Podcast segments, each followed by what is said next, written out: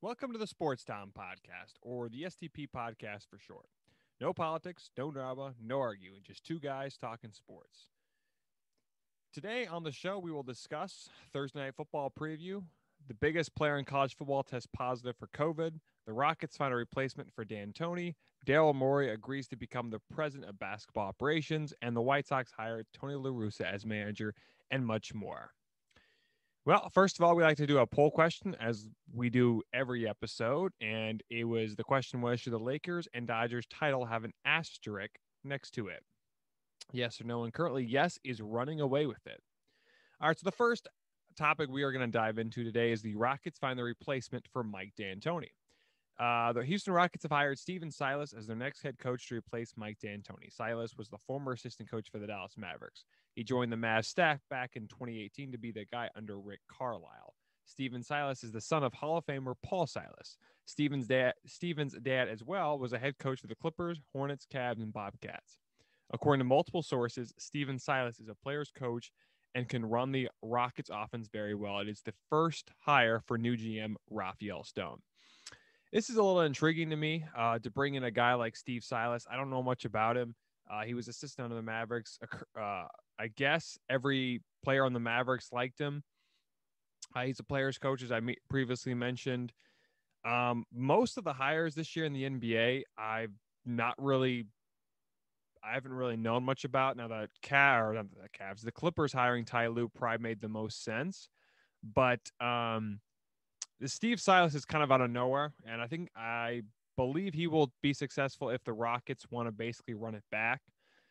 Uh, however, if they decide to blow it up, which I don't think they will, I think of course he'll struggle. But it's going to be interesting to see what he does. I think they're going to make the fourth or fifth seed again this year. Probably win about 40 games. There's going to be probably 72 games this year. They go 40 and 32. Probably make a fifth seed. And I'm assuming they're just going to get bounced out in the first line round like they have been. So I think he'll have almost the same success as Mike D'Antoni did last year. Uh, next question Is Stephen Silas the right guy? I think it's a little too early to tell.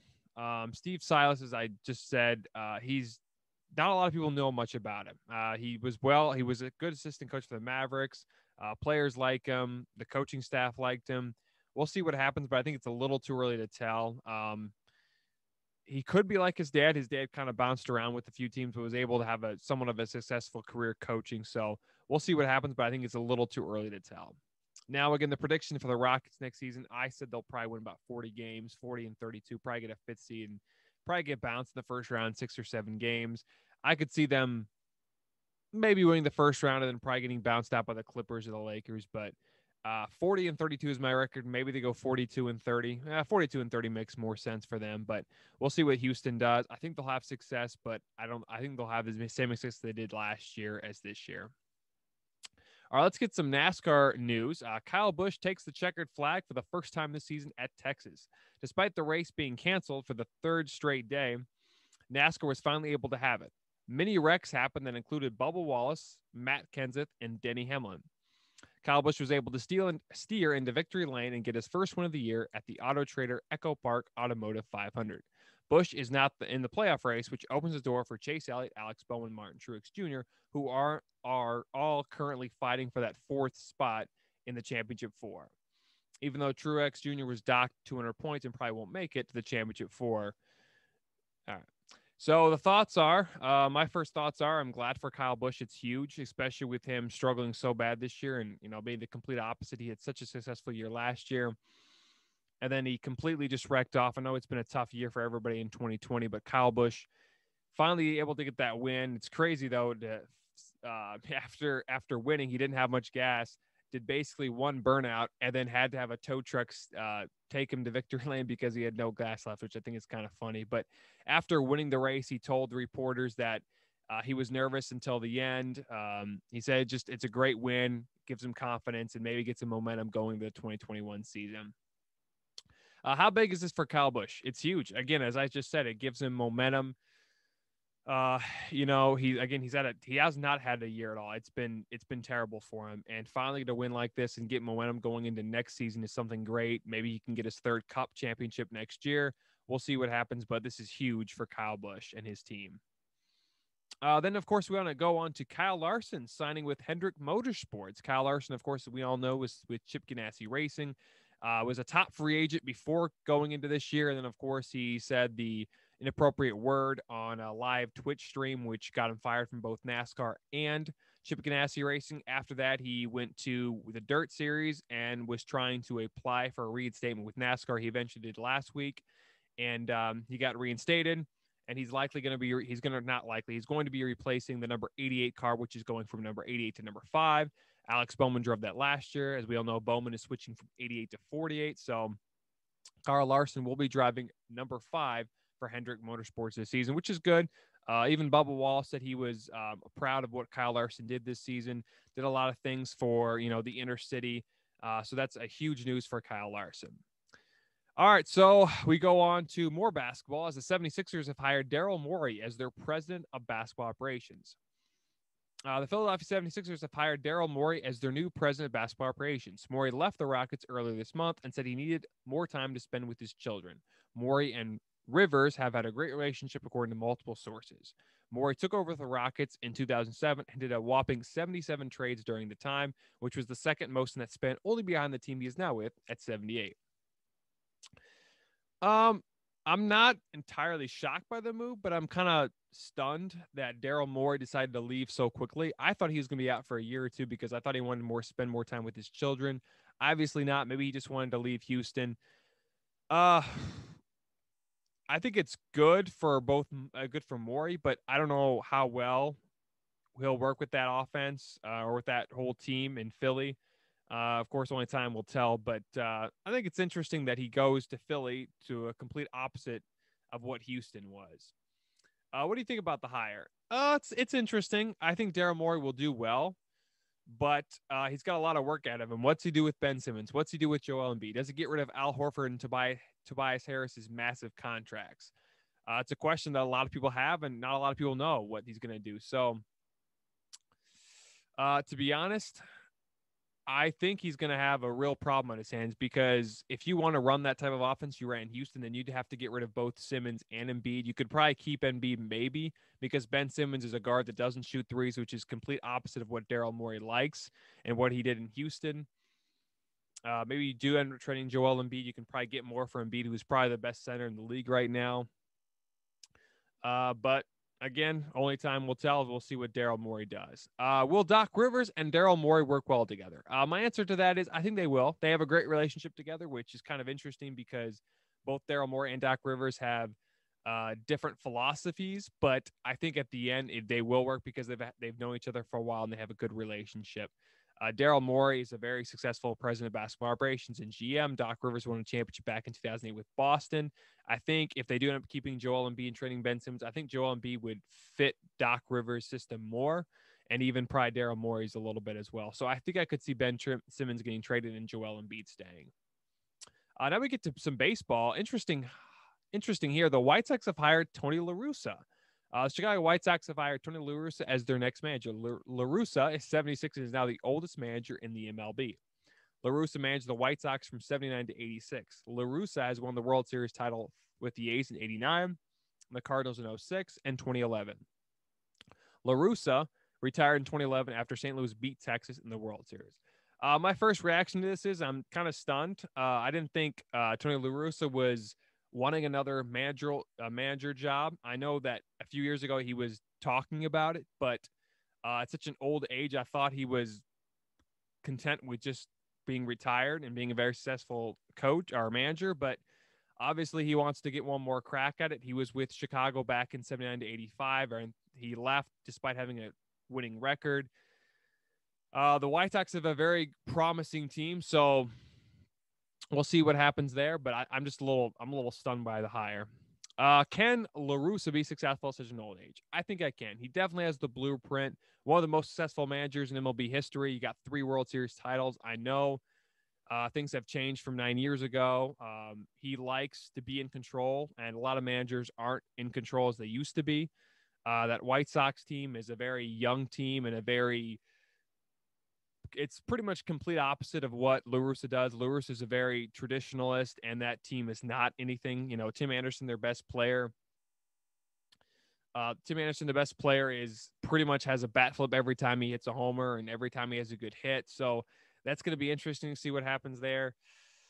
Uh, I think he will be successful, um, but again, only time will tell. I think the White Sox, with how talented the roster is, they can still be very successful. Uh, how will the White Sox do with their new manager? And a lot of people, this isn't a very popular opinion, but I think the White Sox make at least the ALCS. They have the talent and the roster to do it. And with LaRussa being the manager, uh, he's not really going to take much from other players, but I do think he'll listen more than what people think. And I think the White Sox can at least make the LCS because they have such a talented roster on that team.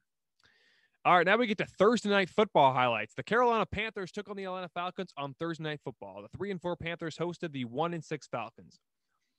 Here's the highlights from Thursday's action. The game was played in Bank of America Stadium at North Carolina in somewhat of a rainy contest. The Falcons got the ball first and drove it right down the field, but only came away with three points. Julio Jones had two big receptions for 52 yards in the opening drive. The Panthers' drive ended up on a Curtis Samuel 12-yard rush for a touchdown. The next possession was the same as the field uh, as the Falcons would once again end in another field goal. The Panthers would take a 7-6 lead going into the second quarter. They would score thanks to a Matt Ryan interception. Teddy Bridgewater would find Curtis Samuel on a 29-yard pass. Atlanta would score their first touchdown thanks to a 13-yard run by Matty Ice. The Falcons would kick a last-second field goal to go to go up in the second half or at the end of the half, 16-14. In the second half, the Falcons would take control of the game. Atlanta would kick another field goal and a Devonta Freeman three yard rush. The Panthers were shut out in the second half. Carolina's offensive line struggled against the Falcons' pass rush. Bridgewater was sacked three times. Bridgewater was also knocked out in the third quarter after Falcons defensive line Charles Harris hit Bridgewater after the play was over. Charles Harris was kicked out of the game. Teddy Bridgewater did return in the early fourth quarter. In the same drive, Carolina would fake a fourth and nine punt, I would fake a punt on fourth and nine, and rookie Jeremy Chinn would run for 29 yards that resulted in a in a field goal by Carolina. Falcons were also able to force two Panther failed fourth down conversions, which were huge. The momentum would shift in Atlanta's favor. The last drive resulted in an interception by Teddy Bridgewater. The Panthers were driving and could not finish and turn the ball over. Final score: the Falcons defeat the Carolina Panthers 25 and 17 to get their second win in three weeks. Raheem Morris, as the interim coach, is now two and one as the Falcons interim coach. The first Big Ten game has been canceled because of a multiple COVID test. Wisconsin versus Nebraska this week will not be played, and therefore the Huskers will not likely play the Badgers in 2020. The Big Ten will not be able to reschedule the game because they do not have any flexible days. Also, if a player tests positive for coronavirus, he has to quarantine for a whopping 21 days.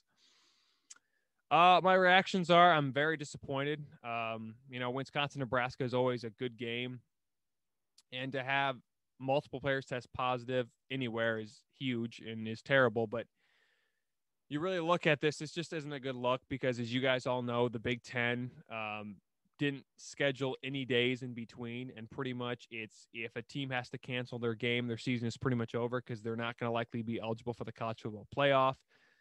Uh, Nebraska and Wisconsin always brings out a good game. And um, pretty much both their seasons are, well, Nebraska season was I don't know if they were ever going to make the college football playoff, but Wisconsin had a big chance to do that. And now with them not playing another game, that means they have to wait another week, maybe even two weeks, depending on how many COVID tests they have. So it's just it's not a good look at all, and it's disappointing if I was both Nebraska and Wisconsin. Now we do had we had reports that Nebraska was trying to schedule a game this week as early as Thursday against Chattanooga, but fell through because the Big Ten was not going to allow them to play. So, um, going on to the next one, does Nebraska versus Wisconsin ever happen in 2020? Uh, I don't think so, um, unless both teams are out of it. And the week after the college football playoff, which I think is December 19th, I want to say, uh, maybe if they want to schedule a game, maybe they can do that. But I just think it's kind of pointless. Uh, my co-host Michael Menzer also kind of mentioned this. It's there's no point to it because if your season is over, why try to play another game, a pointless game? Now, again, Nebraska loves to play football, and maybe they want to get another crack at it, but I think they're both teams will not play this season, which is pretty disappointing. Uh, as I mentioned before, how does this affect the Big Ten? It's big. I mean, it's already affected in the recruiting standpoint with them waiting so late to play, but not having any flexible days in between. The ACC, SEC, and Big 12 all did this where they scheduled byes where every team got at least two or three byes. And if they had a COVID test, they could reschedule a game right before the or right before the SEC or ACC or Big 12 championship. The Big Ten didn't do that. And the Pac 12 is pretty much probably going to do the same thing as the Big Ten does. And how many games do they play? So it's not a good look on the Big Ten, especially with how how the Big Ten loves football, but it's just not a good look. Uh, the Big Ten's already had a tough season, but you know they had a chance and they pretty much spoiled it. So not looking good for the Big Ten right now. And last but not least, we got some more college football news. The biggest star in college football has tested positive for COVID 19. Uh, just terrible news for Clemson fans. One of the most polarizing football players right now has tested positive for coronavirus. Clemson quarterback Trevor Lawrence has tested positive and now will be out at least 10 days, which means he will miss this week's game against Boston College. There is a chance that he plays against Notre Dame next week, but it doesn't seem likely. There have been multiple analysts that say Clemson quarterback should not play for the rest of the season and should just go to the NFL, maybe to be selected number one overall by a team. However, I don't think Lawrence is going to do that. But anyways, the Tigers are ranked number one in the country currently. Clemson coach Diabo Dabo Sweeney re- released a statement on Thursday saying, "While we certainly will miss Trevor, this is an opportunity for other guys to stand up, and we're excited about competing against a very good Boston College team on Saturday. Go Tigers!" After hearing the news, Tiger quarterback Trevor Lawrence stated. He is closely following the ACC and Clemson protocols, and the only thing he misses is not being there with his teammate playing the game he loves. Uh, this is this is big. Um, I know Boston College isn't great, and Clemson will probably still win, but Clemson now has to go to their redshirt freshman quarterback to play. Uh, this will be his first game starting, but I think it's going to be even bigger if he can't play next week. Uh, if you really think about it, they got a huge game against Notre Dame, and of course they have a bye the next week, so he'll be ready after that. But this is huge. Uh, you know, Clemson probably won't need him this week as much, but they'll definitely need him next week against Notre Dame, which could possibly look for an upset. Clemson is ranked third, well, or Clemson, or excuse me, Clemson is ranked one. Notre Dame is ranked third, so that's that's big as well. But uh, Notre Dame has a chance to upset Clemson and maybe compete for the college football playoff championship. Uh, the next one is is um, should Trevor Lawrence just skip and head to the NFL? No, I don't think he should. Um, I think he likes playing college football, and I think he still wants to get another chance to win a championship. Uh, yeah, it, it probably would make the most sense for him just to leave. But at the same time, he loves being there with his teammates. Uh, he loves football, especially college football, and I think he wants to still compete for a championship. Now, again, I think he's kind of disqualified disqualified himself from being in the Heisman uh, running, but he loves to play college football and he wants to win a championship. And I definitely respect Trevor Lawrence for doing that. Uh, does this affect Clemson in any way? I don't think it does for against Boston College, but I do think it does against Notre Dame. When they play against Notre Dame, Lawrence will still likely be quarantining. Uh, so I think that's when they'll need him more, when especially when you have a redshirt freshman quarterback coming in. Uh, we'll see how good he is. He was a five-star recruit. He's a dual threat, which is always nice to have. Um, we'll see how he handles pressure, but I definitely think Clemson could get upset next week against Notre Dame. Uh, well, uh, that's it for today. Um, thanks for listening.